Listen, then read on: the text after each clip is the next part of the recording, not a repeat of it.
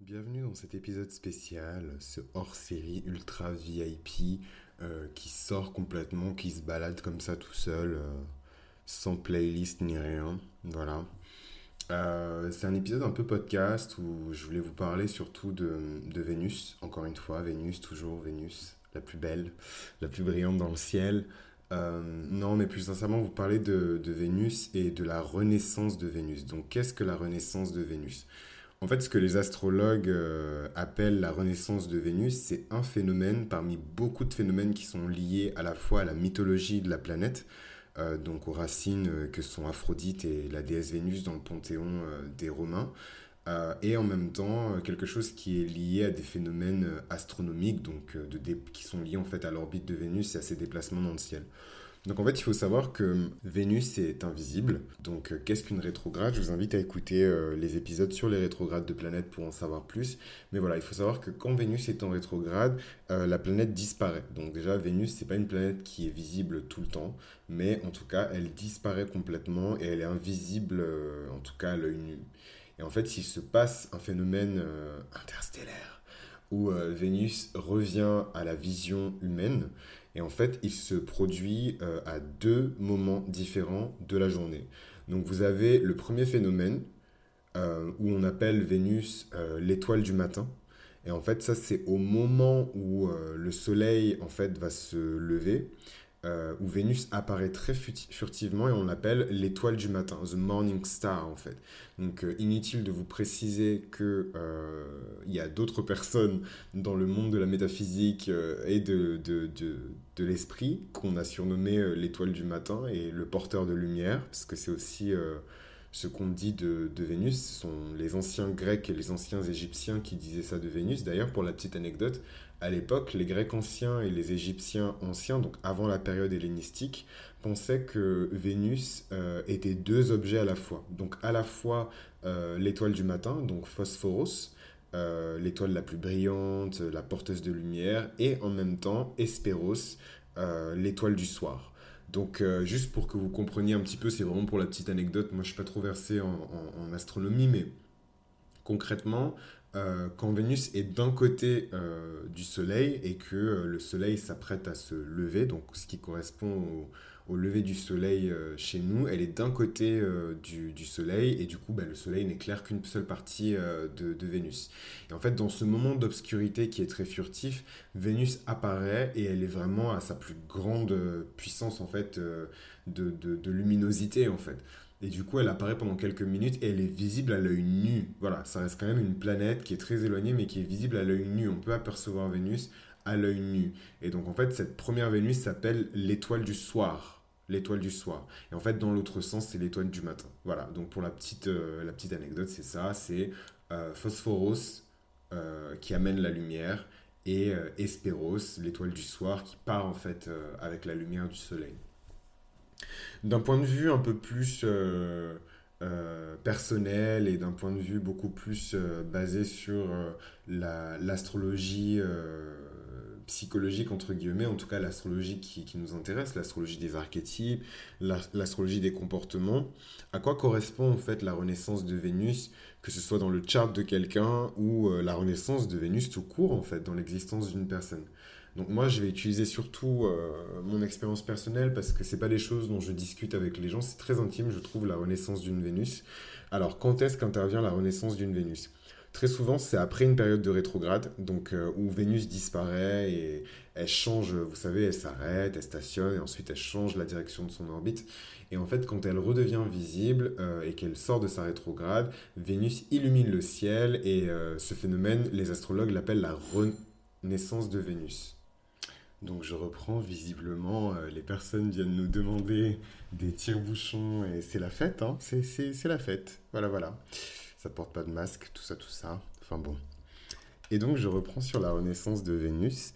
Euh, moi, j'ai tenu à parler en fait de la renaissance de Vénus parce que c'est quelque chose qui me concerne directement et euh, qui me touche. Donc pour les Vénusiens qui m'écoutent, euh, je suis pas du tout une personne vénusienne. Enfin, quelqu'un qui me connaît ne dirait pas au premier abord que je suis une personne vénusienne.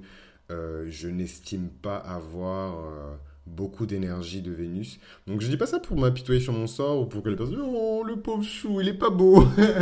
non c'est absolument pas pour ça.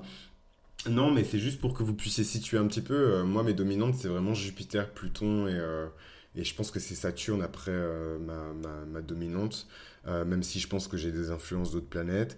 Euh, mais c'est vrai que j'ai ma planète Mars en balance, donc je suis un peu un rescapé. Voilà, je suis un peu l'enfant adopté de la famille vénusienne. Je suis pas censé être là, mais comme c'est le Mars le plus beau, c'est la version de Mars qui est la plus équilibrée, c'est la version de Mars qui est la plus saine et la plus harmonieuse. Ben, disons que j'ai une place entre guillemets à la table de, Vénus, sans être un titulaire, quoi. Je suis un invité, je suis une pièce euh, rapportée. Et donc, euh, la renaissance de Vénus, d'un point de vue individuel, bah, je vais le faire signe par signe. Donc, c'est vraiment du pur bonus. Euh, voilà, j'ai décidé d'en parler. Et vous me direz si c'est quelque chose qui vous intéresse et si c'est des choses que vous voudriez approfondir un petit peu plus. Mais pour un bélier, par exemple, la renaissance de Vénus, elle peut se situer au niveau de son rapport au conflit.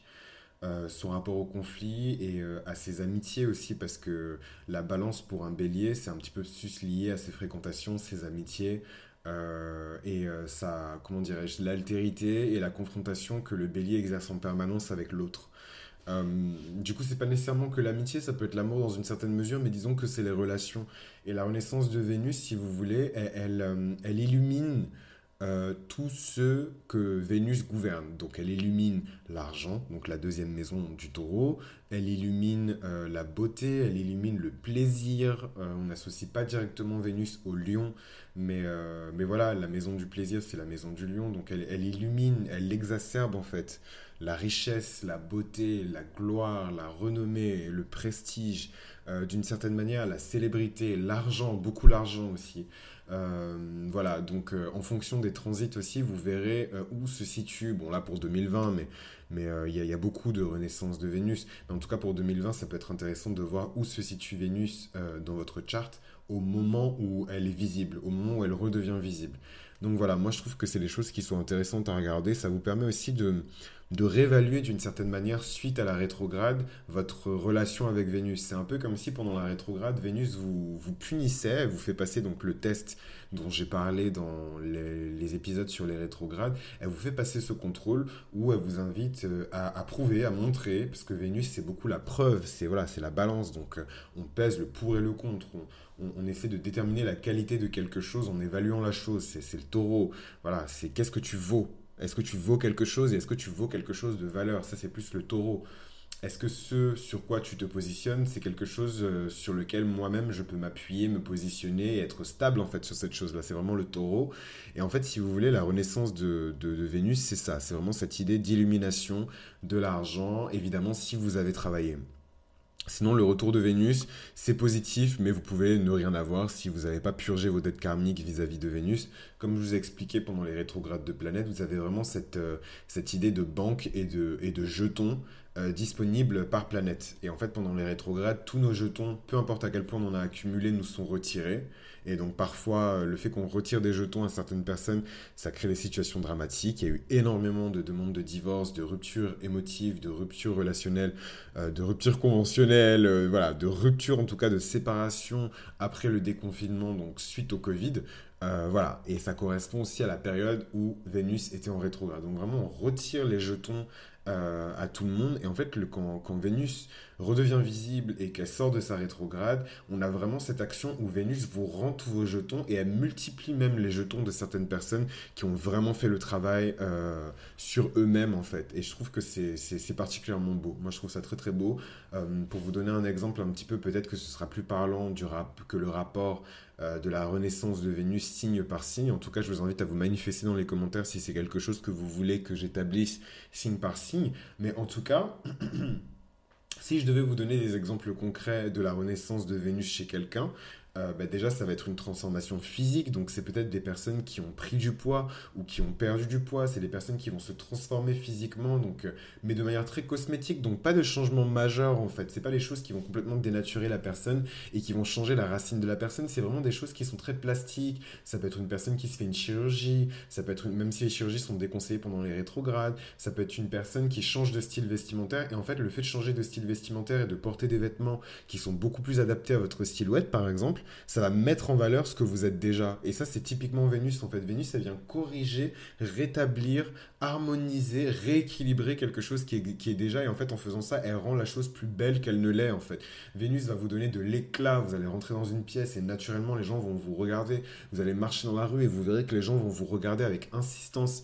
Euh, c'est toutes ces choses-là, en fait, une renaissance de Vénus. Chez une femme, évidemment, la renaissance de Vénus, elle est particulièrement spectaculaire parce que ça peut être une réconciliation, par exemple, entre une femme et son énergie féminine. Vous savez, il y a beaucoup de femmes aujourd'hui qui sont euh, en désaccord, en opposition ou en confrontation, même parfois avec leur féminité. Euh, elles boudent des choses qui sont traditionnellement associées à la féminité. Donc, je vais pas rentrer dans des débats. Moi, je suis pas une femme et je vais pas parler à la place des femmes. Mais, mais voilà, le, maquillage, c'est quelque chose qui est historiquement associé à la féminité. Euh, le fait de porter ses cheveux d'une certaine manière, il y, a des, il y a des manières qui sont considérées comme plus féminines que d'autres. Et en fait, une renaissance de Vénus chez une femme, ça peut créer de l'harmonie entre ces énergies-là très féminines, parfois même féminines et stéréotypées, et euh, bah, le bien-être de la femme et comment elle se situe dans la société, comment elle se situe par rapport aux standards de beauté et à ce qu'on attend d'elle en tant que femme en fait par rapport à sa féminité et ça donne des choses vraiment spectaculaires. Donc c'est pas des choses qui sont toujours à l'extérieur, même si c'est vrai que Vénus gouverne euh, l'extérieur, mais vous savez, en rétrograde, c'est vraiment le moment où Vénus devient profonde. C'est vraiment le moment où Vénus se plonge en elle-même. Et en fait, le fait que Vénus se plonge en elle-même, ça donne ces choses-là. Ça donne des choses qui sont très belles, ça donne des remises en question, ça donne des femmes qui ont toujours été en confrontation avec leurs énergies masculines, qui vont se réconcilier avec leurs énergies masculines. Je crois que l'année dernière, en 2019, Vénus redevenait visible aux côtés de Mars et il y avait de très très bons auspices entre Vénus et Mars. D'ailleurs, je ne sais pas si c'est en 2019 ou si c'est en début de cette année, mais il y avait de très. Il me semble que c'est l'année dernière. Ouais, c'est l'année dernière. Euh, d'ailleurs, j'ai eu de très belles rencontres. Euh, enfin, c'est un peu problématique que j'en parle comme ça, mais bon. Euh, moi, pendant les, périodes où Vénus a des conjonctions avec Mars ou que Vénus est en, en, bélier. je ne sais pas si c'est parce que moi-même j'ai Mars en, en, Vénus, donc Mars sous un signe de Vénus, Mars en balance, que ça me fait ça, mais j'attire tel un aimant des, des, personnes qui sont magnifiques. Voilà, j'attire des, littéralement, j'attire des bombes atomiques. Voilà. Donc petite parenthèse refermée, sachez que je vis bien. Voilà, je vis très bien. non, non, non, mais bon, voilà. Donc, je sais pas, je vous avoue, je sais pas trop quoi ça correspond euh, en termes de transit et euh, en termes de conjonction, etc. Donc, ce serait intéressant que j'aille regarder, mais je sais que ça se passe quand Vénus est en bélier ou quand euh, Vénus a de très bons, de très belles conjonctions, de très bons aspects avec Mars, donc souvent des sextiles ou des, ou des, des trigones. Donc voilà. donc pour revenir à la renaissance de Vénus, voilà. Donc c'est toutes ces choses-là, c'est la réconciliation entre le masculin et le féminin. C'est la réconciliation pour une femme avec ses énergies féminines. chez un homme, la renaissance de Vénus, c'est clairement la réconciliation avec les femmes de sa vie. Donc euh, avec les femmes de sa vie, que ce soit des amitiés, que ce soit des relations professionnelles de business, ou que ce soit de l'amour, ou que ce soit un lien familial, chez un homme, le retour de Vénus, c'est de la chance, c'est de la beauté et de la bonté, c'est de la compréhension, c'est vraiment quand, voilà, vous voyez, euh, quand les femmes disent souvent, oh, qu'est-ce que c'est beau un homme qui est en phase avec ses énergies féminines, c'est vraiment ça en fait, c'est quand l'homme euh, se pose et que euh, il est totalement en phase avec ses énergies féminines et du coup ça le rend beaucoup moins agressif et beaucoup moins euh, violent, bougon, enfin peut-être que c'est des adjectifs qui sont un petit peu forts mais je sais qu'il y a des hommes qui ont vraiment des, relations euh, particulière avec la féminité. Bah, d'ailleurs, ça s'appelle le sexisme, plot twist. Et donc voilà, donc il y a des hommes qui ont des relations qui sont extrêmement violentes avec euh, leur féminité ou avec les femmes. Et le retour de Vénus euh, chez un homme qui a travaillé ça, qui a travaillé ses énergies et qui a jugulé un petit peu sa dette karmique envers Vénus, ça se traduit par ça. Ça se traduit par des femmes qui vont faire beaucoup de bien dans sa vie. Il va être entouré de femmes de confiance, de femmes qu'il peut respecter, qu'il va admirer, qu'il va vraiment mettre sur un piédestal. C'est vraiment, voilà, le, chez un homme, la renaissance de Vénus, c'est vraiment cette belle danse euh, céleste entre, Vénus et, Mars. Et c'est les choses qui sont extrêmement belles. C'est des choses qui sont très belles à voir.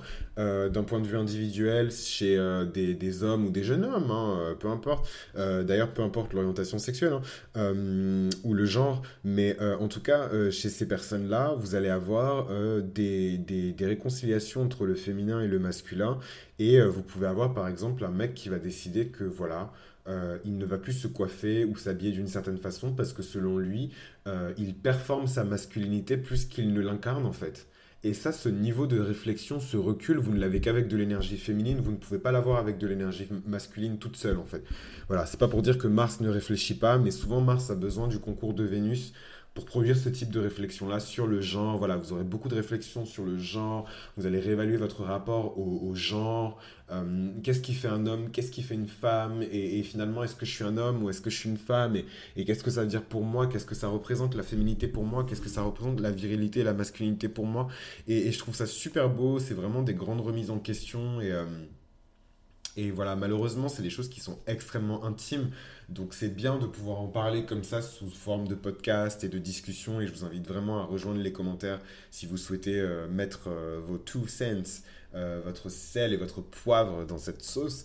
Mais voilà, je vous invite vraiment à en parler dans les commentaires parce que je trouve que c'est quelque chose qui est extrêmement intime et il y a très peu de personnes qui vont vous parler ouvertement de leur rapport à la féminité, de leur rapport à la masculinité et d'autant plus le croiser en fait avec l'astrologie. Mais voilà, moi je trouve ça sympa et euh, je me dis que c'est des discussions qui sont très intéressantes à, avoir et peut-être qu'en fait le simple fait d'écouter cet épisode spécial va vous remettre en question vous sur votre rapport à la féminité, sur votre rapport à la masculinité et toutes ces choses-là en fait. La renaissance de Vénus d'un point de vue qui est beaucoup plus personnel en tout cas, c'est quelque chose que j'attendais depuis longtemps. Voilà, euh, moi je peux peut-être parler très rapidement sans rentrer trop trop dans les détails non plus, mais de mon rapport à Vénus, moi j'ai toujours cru en fait que Vénus me boudait et je trouve que c'est très caractéristique d'une Mars en balance.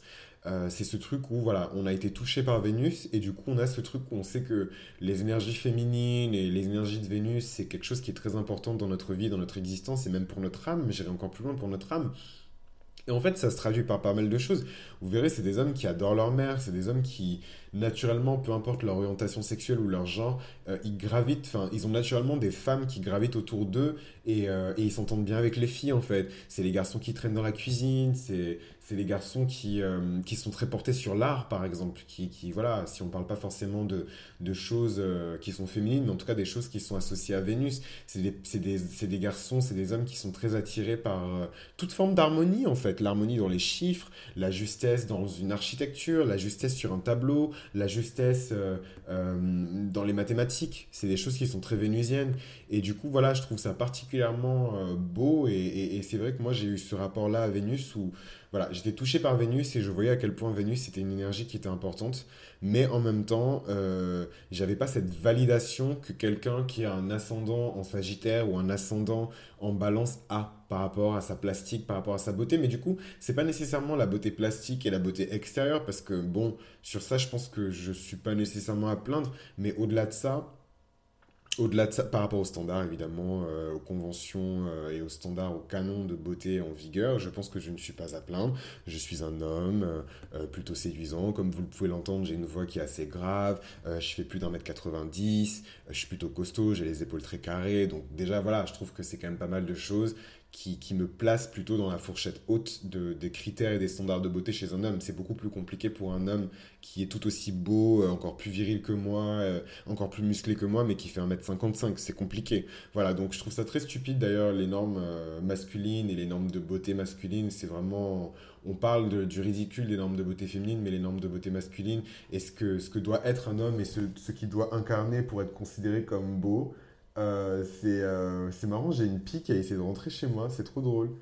J'ai fait beaucoup de rêves sur ça et, euh, et là j'ai littéralement une pie qui, qui a essayé de rentrer chez moi. Genre elle a regardé par la fenêtre et tout, elle est passée à travers les barreaux, n'importe quoi. En plus je crois que c'est un mauvais augure et tout, les pies c'est pas du tout un animal qui est, qui est bien vu dans la symbolique des rêves. Enfin bon, parenthèse refermée, donc vous le voyez là, on est vraiment en mode direct, on est en mode podcast. Euh, vous, vous, vous, voilà, on sonne chez moi, il y a des pieds qui veulent s'inviter, tout le monde veut venir chez moi. C'est tellement lit chez moi, tout le monde veut venir chez moi. J'espère qu'elle va pas rentrer par ma salle de bain. Euh, voilà, ce serait drôle quand même. Je me dirais que ce serait quand même un message à interpréter, parce que bon, qu'un oiseau rentre chez toi, c'est pas anodin. Anyway, parenthèse refermée, et donc on revient un petit peu sur cette, euh, cette renaissance de Vénus, et, et voilà quoi, enfin, vous pouvez tellement avoir de variantes euh, de, manifestations de Vénus dans votre vie, mais en tout cas, moi, en ce qui me concerne, je me suis toujours senti mis à part en fait par rapport aux personnes qui incarnent vraiment des énergies vénusiennes. Et pourtant, je suis extrêmement vénusien. Euh, voilà, je suis pas du tout un homme qui performe dans une virilité ou dans une masculinité qui est toxique. Au contraire, euh, je suis très compréhensif et réceptif, donc ça reste quand même des choses qui sont très vénusiennes, très féminines d'ailleurs. Euh, je suis LGBT, voilà, donc c'est pas quelque chose qui est nécessairement féminin, mais en tout cas euh, ça reste quand même une population qui est considérée comme plus proche, peut-être à tort, hein, de, des choses euh, artistiques, des choses qui sont liées à l'art, donc à Vénus, que le reste du commun des mortels, et je ne m'en plains pas. Je travaille dans la culture, donc euh, il n'y a pas plus vénusien comme métier. voilà, et je consomme énormément de culture, de littérature, d'art, etc. Donc vous pouvez le voir d'ailleurs aux miniatures que j'utilise sur la chaîne. Et, et, donc sur mon rapport à Vénus, c'est vrai que je me suis toujours senti laissé pour compte, en fait euh, par Vénus. Et euh, bon, après, moi, je suis très dramatique. Hein. Je suis lion, ascendant scorpion, donc je suis extrêmement dramatique. Donc, je me suis, moi, je me sens laissé pour compte par toutes les planètes. Voilà.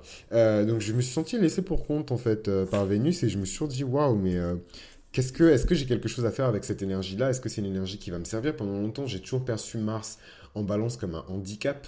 Parce que, voilà, Mars est humilié. en balance, il est en exil. Euh, voilà, la balance lui demande de réfléchir, de s'asseoir, de rester tranquille, de ne pas être impulsif, de ne pas être dans l'action, de ne pas être dans l'agression. Du coup, ça donne des situations où, où vous avez des hommes, euh, il se passe des, des, Voilà, il y a des trucs euh, paranormaux chez moi, MDR. Donc vous avez des situations où vous avez des hommes qui, sont martiens en fait, mais qui qui sont limités, entre guillemets, en tout cas, qu'on force à reconsidérer, re-re-reconsidérer euh, les choses, en fait.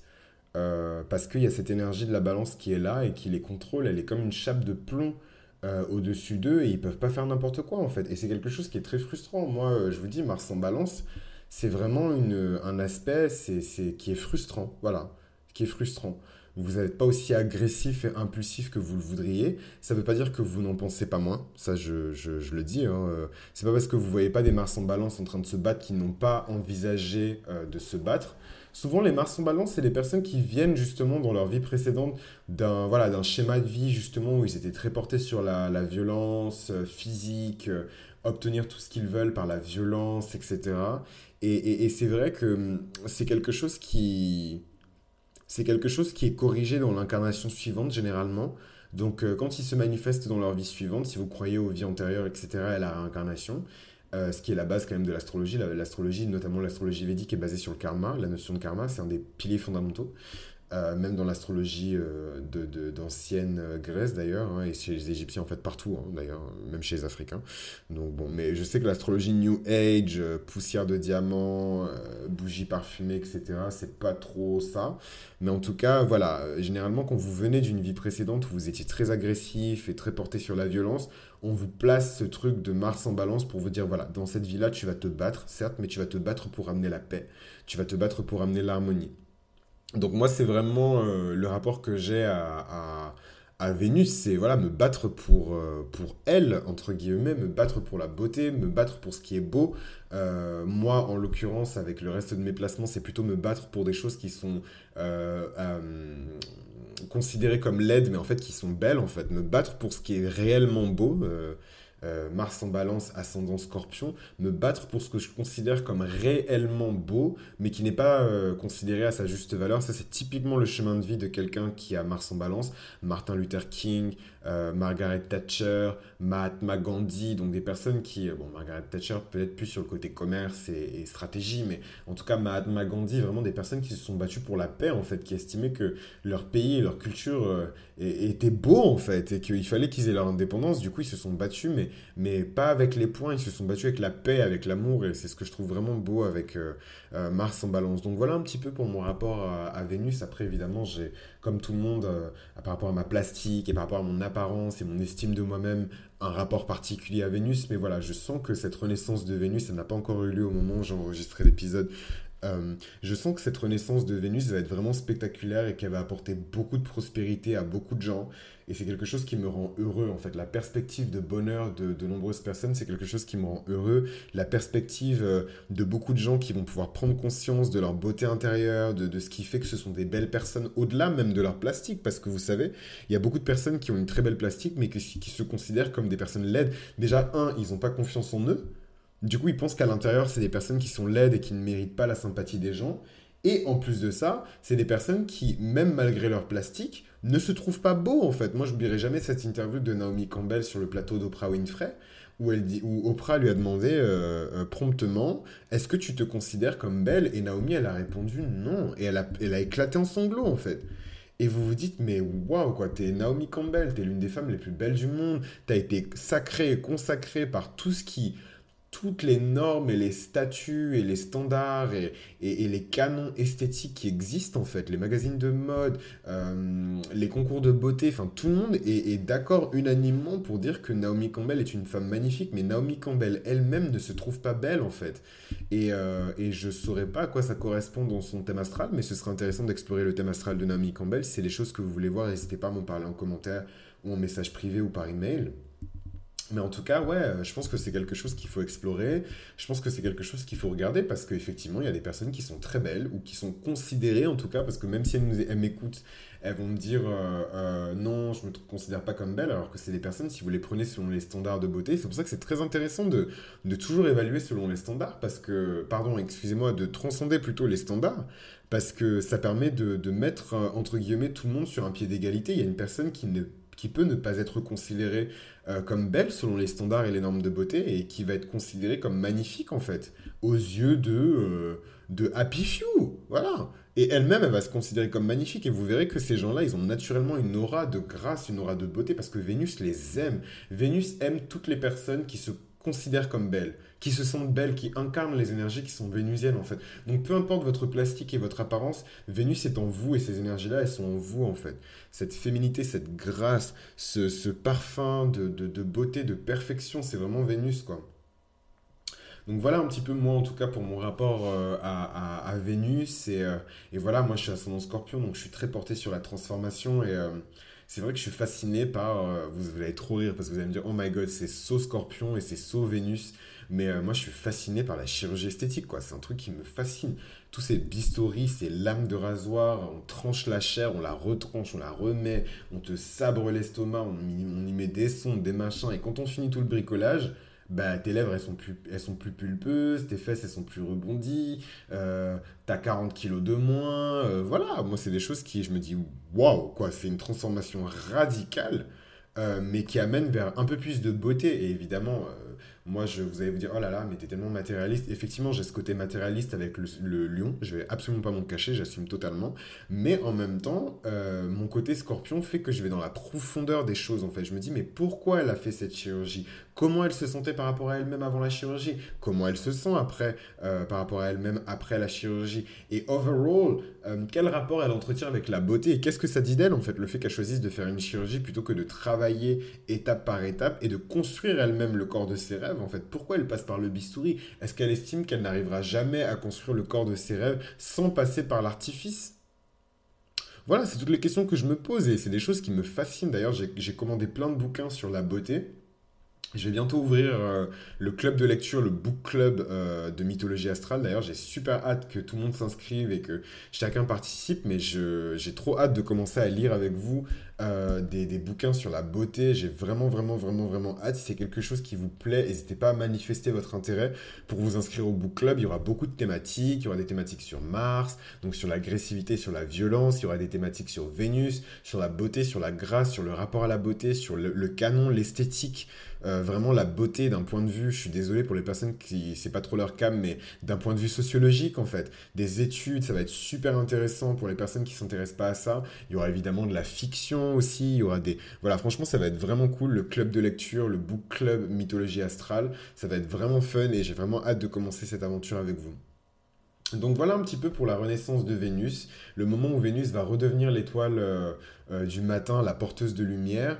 Euh, d'ailleurs, c'est important pour moi de préciser que, enfin, pourquoi ça me fait rire et pourquoi j'avais pas nécessairement envie de, parler de ça maintenant, mais en fait, souvent quand on parle de, l'étoile du matin, on parle d'un certain démon qui était le roi de tous les anges dans toute sa beauté, dans sa grâce avant d'être déchu, qui était justement appelé dans la tradition euh, judéo-chrétienne, l'étoile du matin. Mais voilà, en tout cas, les astrologues antiques euh, de l'Égypte antique appelaient déjà Vénus en fait l'étoile du matin. Mais pourquoi en fait j'ai fait cette juxtaposition? Parce qu'on dit souvent que Vénus c'est la reine de tous les démons. Donc pour les personnes qui sont très sagittériennes, qui sont très jupitériennes, très portées sur la religion et les grandes études, la métaphysique et la sagesse en tout cas, euh, vous n'allez pas trop être fan de Vénus parce que là où Jupiter va vous dire, ok, euh, une fois que tu as construit le temple, va méditer, euh, fume euh, un cigare ou alors fais fumer de l'encens parce que Jupiter adore toute forme de fumée. Vénus va vous dire non, moi j'ai envie de m'amuser, j'ai envie d'être la plus belle prêtresse de ce temple en fait. Donc c'est des énergies qui vont pas nécessairement ensemble.